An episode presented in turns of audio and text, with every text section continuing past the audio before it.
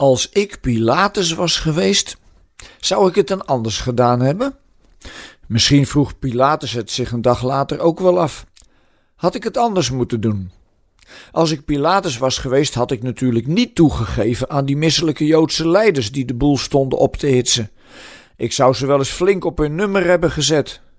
Maar nu heb ik bij mijn beslissing ook de consequenties van mijn beleid meegenomen. Een volk dat volgens haar leiders in opstand dreigt te komen tegen het bevoegd gezag.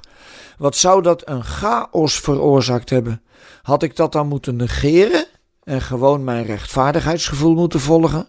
Maar als ik dat gedaan had, waren er door de volksopstand misschien ook wel onschuldige burgers gedood. Je weet maar nooit wat er gebeurt als er een menigte is die op hol slaat. Misschien hadden zij mij zelf wel aan willen vallen. Gelukkig heb ik goede soldaten om mij heen en ze doen precies wat ik zeg. Het feit dat ik de macht heb, geeft me in zekere zin ook een stukje veiligheid, al zijn er genoeg tegenstanders. Tegenstanders die mijn bloed wel kunnen drinken. Maar daar kan ik geen rekening mee houden. Want als ik dat doe, kan ik geen enkele beslissing meer nemen. Er is altijd wel iemand die vindt dat ik het verkeerd doe. Maar mijn vrouw had wel een vreemde droom over die Jezus gehad. Ben ik dan uh, te slap geweest door het volk haar zin te geven? Als ik Jezus niet had veroordeeld, zou het toch alleen maar erger geworden zijn. Dan zouden de Joodse leiders wel iets anders bedacht hebben om hem onschadelijk te maken. Maar eigenlijk was Jezus voor mij helemaal niet gevaarlijk. Want toen hij Jeruzalem binnenkwam in een soort triomftocht op een ezel, toen, toen kneep ik hem wel even. Ik dacht, die begint een opstand tegen het Romeinse gezag. Want die Joden geloven dat hun Messias hen zal bevrijden van hun vijanden. Maar wat deed hij?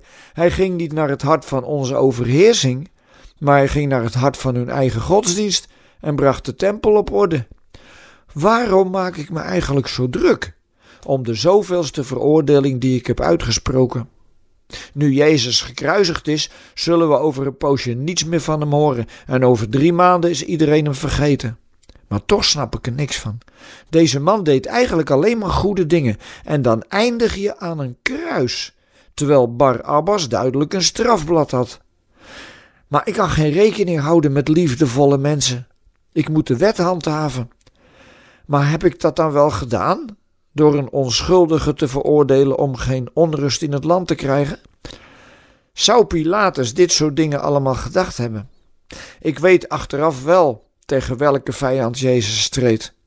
Tegen de vijand die in mijn hart zit en altijd weer probeert om tegen de liefde van God in te gaan.